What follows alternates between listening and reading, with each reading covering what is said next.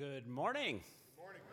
Welcome to Browncroft. Uh, for you, those of you who are here with us and those of you who are online, we're so glad to have you here with us this morning, especially for you guys that are here. Come on, you guys deserve a hand. You, you made it on, uh, yeah, you made it on the toughest day of the year to make it into the early service. So there you go. Way to go, everybody. Way to go. You've done it. Um, great to have you here. We're in the middle of a series called A Firm Foundation. Actually, this series has been going on for 10 weeks. For those of you who have been here, hasn't Rob done a great job with this series? Um, he really has. And, and uh, he's handed the baton to me for the last couple of weeks.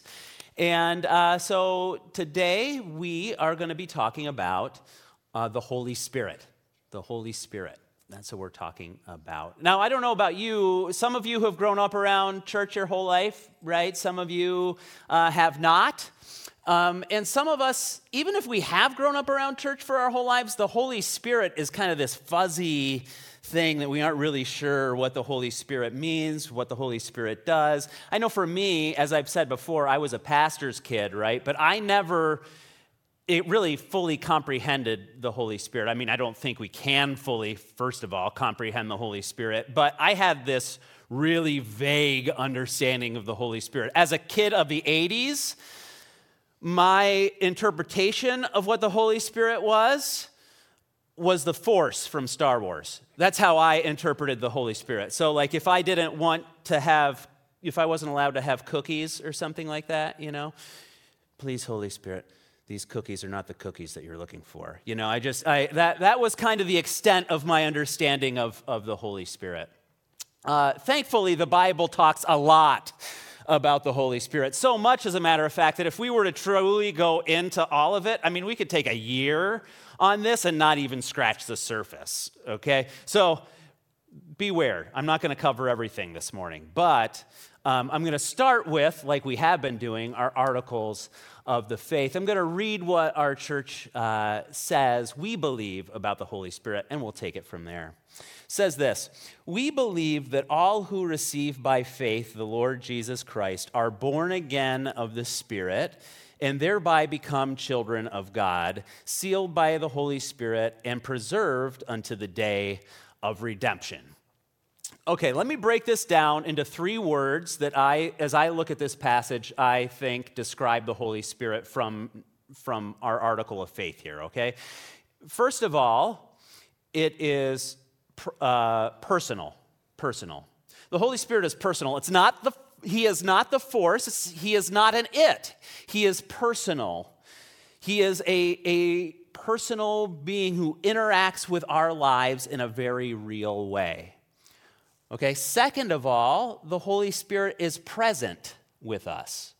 So when we say yes and surrender our lives to Jesus and say, Jesus, I want you to be in control of my life, the Holy Spirit comes to live inside of us. Now, this is mind boggling, okay? This is mind bending, and it should kind of make our, ourselves go, like, wow, this is amazing. The same Spirit that was alive with Jesus is now alive inside of us.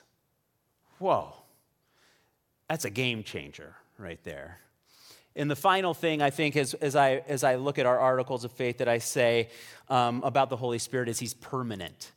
He takes residence in our lives, and he's this permanent presence, ensuring that we will get to our eternal destiny one day.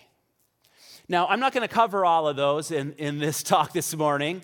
I'm just going to center in on one of those, and that's the presence of the Holy Spirit in our lives. What does it mean? How should it impact our lives if the Holy Spirit is really present in our lives? What will that look like? Thankfully, Jesus actually gives us a lot of hints toward this, and Jesus speaks a ton about the Holy Spirit in his earthly ministry. Um, and we're going to look at a passage in John 7, one of the biographies of Jesus, if you will, in the Bible. And let me set up a little bit of the background to this passage for you. It's at a, it's at a festival in Israel called the Feast of Tabernacles. Uh, for us, we don't really necessarily know what that means, but, but imagine this it's kind of like Thanksgiving meets a camping trip, okay? That's how I frame it in my mind. It's this festival that occurs at the end of the growing season, and it's a way for the community of Israel to say to God, Thank you for all that you've provided for us, not only now, but in our past. It, they, they reflected back on their time wandering through the desert and how God had provided for them in that environment as well. And so the, the reason why it's kind of like a camping trip is they would set up these temporary shelters. For an entire week, they would live out of these temporary shelters and they would kind of have this Thanksgiving festival that was happening at the same time. Now, one of these days of the festival, the priests would go down to a local pool and they would get water from this pool and they would march it up to the temple in this ceremony and they would pour out water from this pool onto the altar in the temple. And it was a symbol of, of thankfulness to God for the life that He had provided over the course of that year. It's under these circumstances that Jesus stands up in the middle of this ceremony and says these words John 7 37 to 39. On the last and greatest day of the festival, Jesus stood and said in a loud voice, Let anyone who is thirsty come to me and drink. Whoever believes in me, as scripture has said, rivers of living water will flow from within them. By this he meant the Spirit, whom those who believed in him were later to receive. Up to that time, the Spirit had not been given since Jesus had not been glorified. Okay, so for us, it's really easy to glance over this because we live in a society where you can turn on the water, right? And water comes out. This morning I had a drink of water. I didn't worry about whether water was actually going to come out of the fa- faucet or not, right? I actually got a shower this morning, like many of us here. Um, you don't have to identify if you didn't. But I didn't worry if there was going to be water coming out of the shower head this morning. I, I just didn't even think about that, right? Um, Back in this society, though, that was not true. Water was a symbol of life. Water was a symbol of life. Without water, nothing can grow. You couldn't live. There wasn't the dependability of switching on a faucet and taking care of everything. And so, when Jesus, the invitation from Jesus is really to experience life. Now, when he says living water, there's a specific nuance to that as well. Um, in the, in the Israel at the time, there were different ways of collecting water. The first was kind of the lowest grade. It was collecting water and was called cisterns. Rainwater would come down and you would collect rainwater in cisterns. Now, that was good temporarily, but after a while, things got funky with rainwater in a cistern, right? You didn't want to drink out of that after a while. Then there were lakes and, and little sources of water that maybe had a stream that was feeding them or, a, or a, a spring that was feeding them. That was the next best. But the ultimate quality of water, what was called living water, which was like a stream or a river. You know how when you watch a river, it's always moving and it continues to move? That was the source of living, water. And what Jesus is describing here is this source of life within us that continues to feed us and feed us and grow within us and becomes our source of life that flows within us and flows out of us. That's what he's des- describing here. So, my question naturally, I approach this passage, right? I go, why don't I experience Jesus this way a lot of times? Why don't I often experience this living water within me? Um, I think here's the problem as I've thought about it in my own life, and maybe you can identify this. I think we all search for life outside of the source of life. We all search for life apart from the source of life.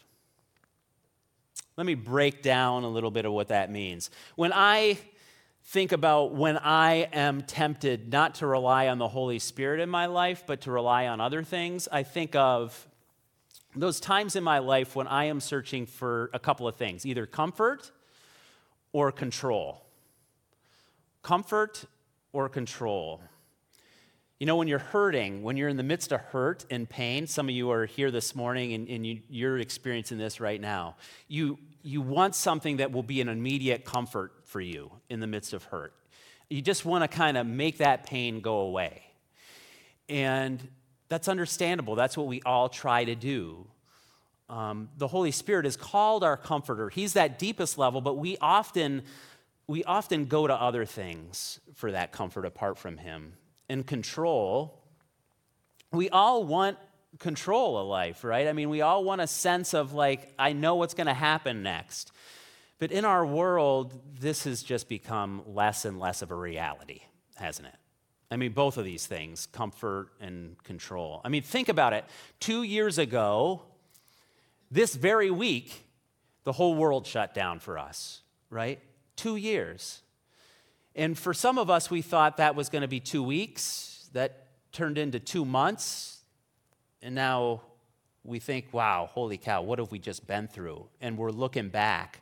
A lot of us have lost loved ones during this time. Some of us have lost our jobs. Some of us have, have lost just meaningful relationships in our lives. The list goes on and on. What we've experienced over these last couple years has been very, very intense. Not to mention the societal things that we've gone through, like the racial kind of reckoning that we experience as a society. Not to not to even mention, as we're coming out of this, now we're like, there's a huge war taking place, and we're like, where's this thing going to end? And so, all of us in the midst of this season, especially, are tempted to look for comfort and control apart from going to the Holy Spirit in our lives. All of us, me included. Uh, the, the Bible talks more about this. Paul, in his uh, letter to a church in Galatia. It's called, there's a book of the Bible called Galatians, uh, written to this church who was really struggling with what does it mean to live out the Christian life? How, how, do, we, how do we do this well, right? They, there were false teachers coming in, teaching them they had to do things this way, that way. And, and Paul writes this letter to this church to explain what the Christian life is all about. In Galatians 5, 16 to 26 is where we're just going to, I'm just going to highlight a couple other things here for you this morning. Galatians 5 16 to 18 says this So I say, walk by the Spirit, and you will not gratify the desires of the flesh. For the flesh desires what is contrary to the Spirit, and the Spirit what is contrary to the flesh. They're in conflict with each other, so you don't do whatever you want. But if you're led by the Spirit, you are not under the law. Okay, so Paul gets into a little more detail here with us on the two things that we can experience in life. One is living by our flesh. That doesn't mean our skin and bones. That means like our, our natural desires as human beings. What we're all like, we all crave to follow our own desires, our own way of life or we can live by the power of the Spirit. Let me go back to that water analogy that, I, that Jesus used here and I referenced before. Um, a few years ago, I was watching a documentary about water on PBS uh, because I'm old. That's why I was doing that. Um, and I found it fascinating. And, and, I heard this story about the Aral Sea. Have you guys heard about the Aral Sea? This is a, quite a fascinating story. Anyway, former Soviet Union. In the 1960s, the, the Soviet Union decided we need to actually have clothes for our people, and we don't have cotton here. So we need to figure out a way to, to make cotton. Well, there's this huge sea, um, fourth largest lake in the entire world is the, was the Aral Sea, happened to be between Uzbekistan and Kazakhstan four times the size of our very own Lake Ontario. Okay? So if you go over to Lake Ontario, you look across it, you try to see Toronto or look over to try to see Watertown, and you imagine four times the distance between all of those places, that's what we're talking about with this huge sea. And they said, you know what? It wouldn't hurt to kind of divert a little bit of this water coming in for, to the Aral Sea from this river. We'll just take that water and we'll divert it other places. And this sea was just a thriving place of life. It, fishermen were making enormous amounts of money off a living, you know, using this, this sea. Well, here's an image for you to, to look at. The first one is from 1989, and this is still a couple decades after this had happened, right? The second is, I think, 2014 when this was taken.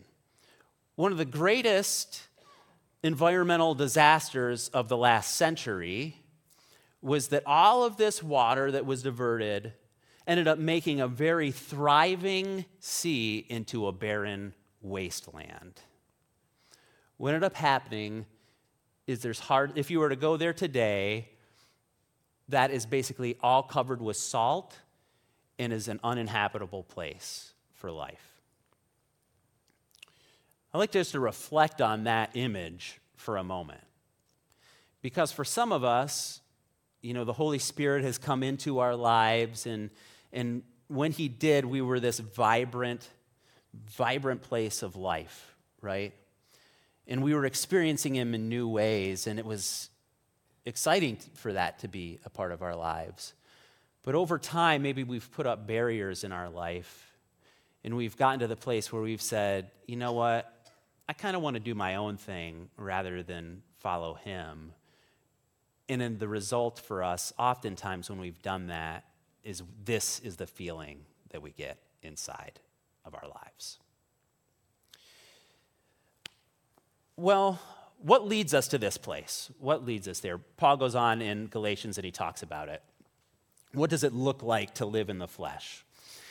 Says, the acts of the flesh are obvious sexual immorality. That's the root word where we get pornography from. It's this overarching um, word that basically means any type of sexual fulfillment outside of a husband and wife in marriage. That's what this overarching term means. You say, John, I don't like that. Yeah, I, I know, I didn't make it up. It's there. Um, impurity, debauchery, that just means wild parties, is what that means idolatry. In other words, putting anything in the place of God that isn't God Himself. And that can be even good things like our jobs, right? Our families, whatever it is, we can put other things in the place of God. In witchcraft, people think, that's not me. I don't have to worry about the witchcraft. I don't wear one of those pointy hats. Uh, the, the, the root word here of witchcraft is actually where we get the word pharmacy from. It's really interesting because people would go to these places for kind of like mind altering drugs in order to, you know, cope with whatever they were dealing with. And so um, it's basically the root, the, the idea here is, is using drugs to escape from reality, kind of a deal. Hatred, discord, gossip, maybe even there. Jealousy, you know, it's kind of tough to go online on a Facebook or Instagram or whatever and not experience just a little bit of jealousy these days. Fits of rage, selfish ambition, climbing the corporate ladder, right? Dissensions, you know, separated relationships with each other, factions, envy, Pinterest, um, drunkenness, basically any kind of excess in our lives orgies and the like. I warn you, as I did before, that those who live like this will not inherit the kingdom of God. What does Paul mean by that last phrase? It isn't necessarily that if you've messed up in one of these areas, you won't inherit the kingdom of God, but it's like if you continue to live in this way, you got to question is the Holy Spirit really at work in your life or not? Is he really there? Because if he is, he's going to start calling out some of that stuff inside of our lives. Let me show you uh, a video here as an illustration from somebody in our church who has really walked through this. His name is Ben. And when you hear Ben's story, I don't necessarily want you to just hear what he has gone through. The fact of the matter is, on that list that I read, right, all of us have something on that list. all of us, if not multiple things, that we will run to in our own flesh to cope with the pain, to try to, to try to get control of our life as well. And so I want you to think about what is it that I run to for comfort? What is it that I run to for control in my life as you hear Ben talk about his experience? Let's watch. That vulnerable time in your life when you're transitioning from high school to college, it's easy to start using things like alcohol to enjoy your life. If you keep on having success, then it doesn't seem like there's any consequences to your actions. If you're in denial of sin, you know, at that time in my life, I was in denial of my sin. I thought that I could, you know, that was my, my human arrogance was that I can make it all work.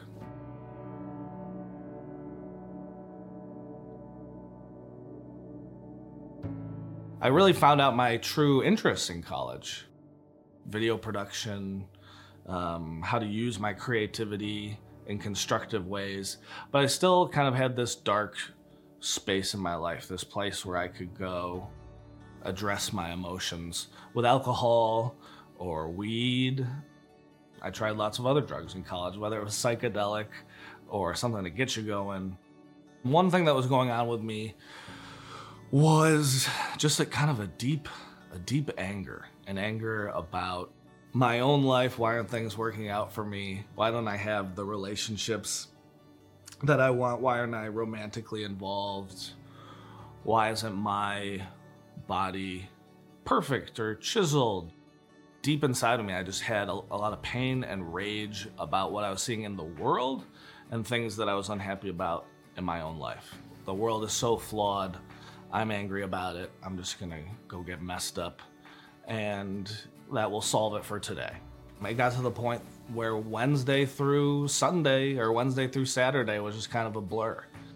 That cycle continuing over long periods of time is extremely negative. That's when it becomes like a habitual or eventually it became an addiction. You know, a six pack isn't enough anymore. And you have to go to the 12 pack, or you have to get the 18 pack just because in case you go over the 12 a little bit, and well, then you'll have the the couple more for tomorrow. One of the first weeks I came, Peter Engler got up on the stage in, bet- in between the worship songs and prayed for young people that were having problems with cocaine and marijuana. At first, you can tell yourself that all these little things aren't God, but then you realize that there's so many of them that this is God working in your life. And those things began to build up. Something that was always true throughout this process and became more and more clear as I walked closer to God was that every time I moved an inch towards God, God would leap a mile back towards me. He would bring bring things back to me tenfold in encouragement, in blessings, in insight. Even a year ago, I wouldn't have believed that God could do this through believing and walking with him and and his grace and mercy, it did happen. And he took me from the greatest darkness that I've ever known and experienced into his light. And I'm excited to keep going in that direction.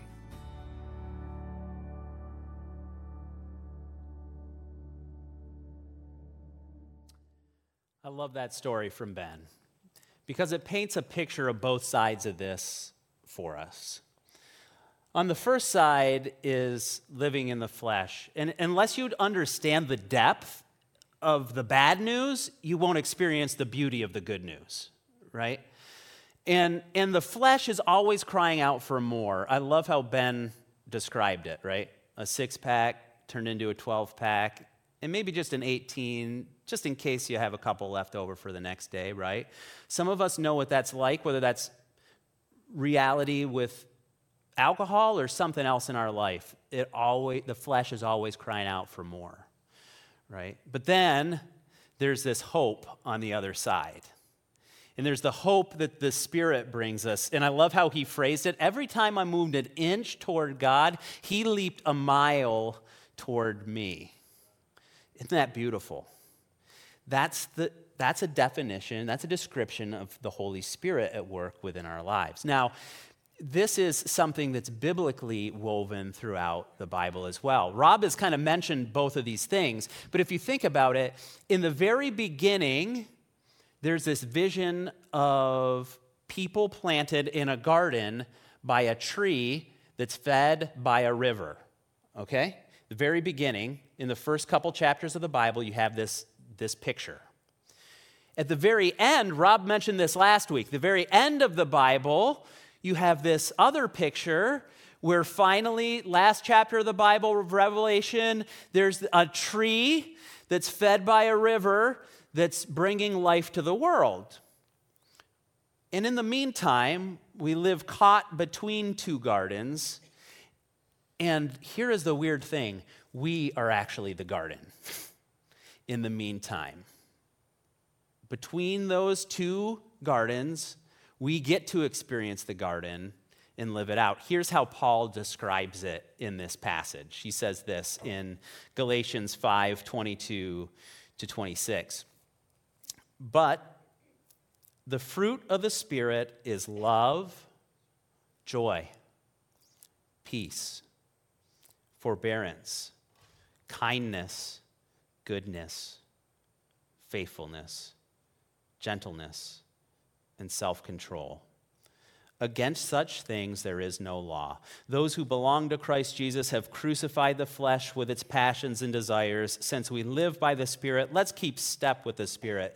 Let's not become conceited, provoking, and envying one another. Here's how I would describe that message to us the Christian life is not about trying, it's about relying. The Christian life is not about trying, it's about relying. Relying on that Spirit who is at work within us. That's the beautiful part about this. It isn't about earning our salvation, it's about living out who God has already created us to be. I have a tough time with this, okay? So I'm not gonna, I'm gonna admit that to you right off the bat. Um, I go back to my old ways of thinking all the time. But I remember when this hit me in a fresh way. It was about 10 years ago, actually, and um, we were with a bunch of college students in Montana. And a couple of guys invited me to go on a hike with them up on this mountain right behind where we were staying. And my son was five or six at the time, and he said, Dad, I want to go with you. And I said, Okay, cool, bud, let's go. So, uh, you know, he's walking at first, 50 yards in. He goes, Dad, put me on your shoulders. I said, mm, okay. so I put him on my shoulders, right? And we're hiking up this mountain. It's hard. You know, I'm like out of breath. Elevation already. I'm going to give it to the elevation. But it was elevation, and we're just going hard up this mountain, right? And the guys who we were with, they were being really gracious. They were kind of hanging back. Then they'd go further. Then they'd kind of hang back a little bit. Then they'd go further. We finally made it up to this meadow. And there were more mountains up ahead. And uh, I was like, oh, phew, we made it here. Holy cow. And the guys hung back for a little bit. Then they said, hey, we're going to go hike up this other mountain over here. I'm like, cool, dude. That's great. Uh, I'm going to hang here with the boy. We're going to have a great time. And uh, we sat on a log together. I, this, the, the image is so vivid in my mind. I can remember we were eating granola bars and we were watching ants together. I mean, that's how vivid this thing is in my mind, right? And my son looks at me and he says, Dad, I want to climb that mountain. And I said to him, Bud, no. said, We've had enough for today. And he said, Dad, no, I want to climb that mountain. And I said, Bud, no. Yeah, I, I, you're someday, Bud, but not, not today. You're not, you're not quite old enough to do that yet. And then he looked at me and he said words that would really dramatically change even the way I viewed God. He said, Dad, but on your shoulders I can do anything. And it hit me in that moment as I was sitting there the faith of this kid. right? On your shoulders, I can do anything. And I realized that's what I want my life with God to be. Not about striving, not about trying on my own effort, but about keeping step with the Spirit and relying on Him to produce the good fruit in my life. Imagine if we as a congregation were to be about that, relying on the Spirit to produce the work in our lives that we can't produce on our own. How would that transform us and then transform our community at large? That's the, that's the thing I dream about together. But in order to do that, we have to put aside our selfish ways of operating and honestly, our ways of coping with hurt, with pain, and for seeking control. And so, for the next minute, what I would invite us to do is just take a moment and search our hearts together.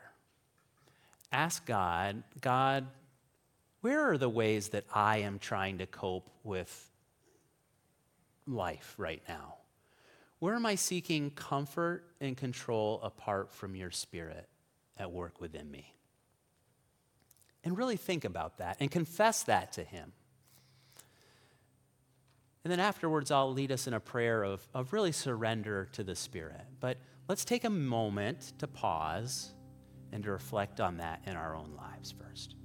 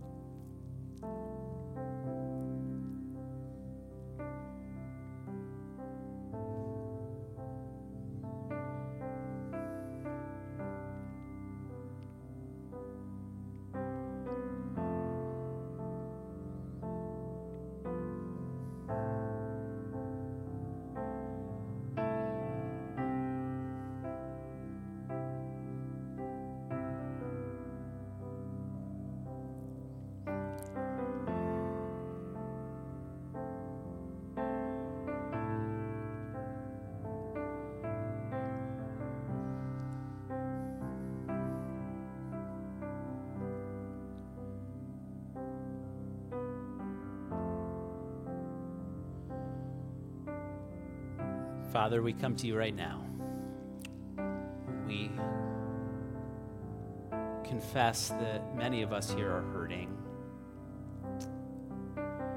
And we're trying to find comfort. We're trying to find control of our lives in ways apart from you and your spirit at work within us.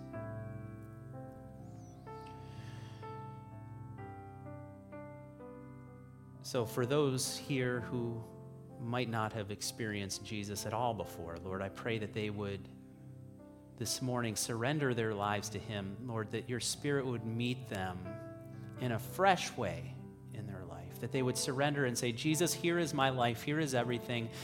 I trust your Spirit to come and fill me right now. I turn from my way of doing things and I, I, I surrender myself to you.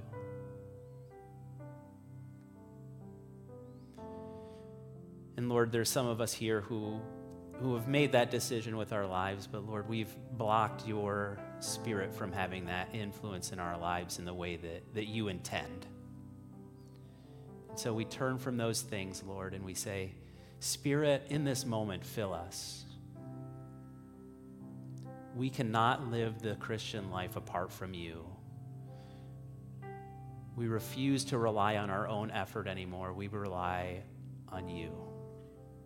Would you fill us? Would you allow us to experience you in the ways that maybe even we used to? Lord, would you bring us back to a vibrant relationship with you, full of life and full of hope? Thank you, Spirit, that you're our comforter. We trust in you this morning. In your name, amen.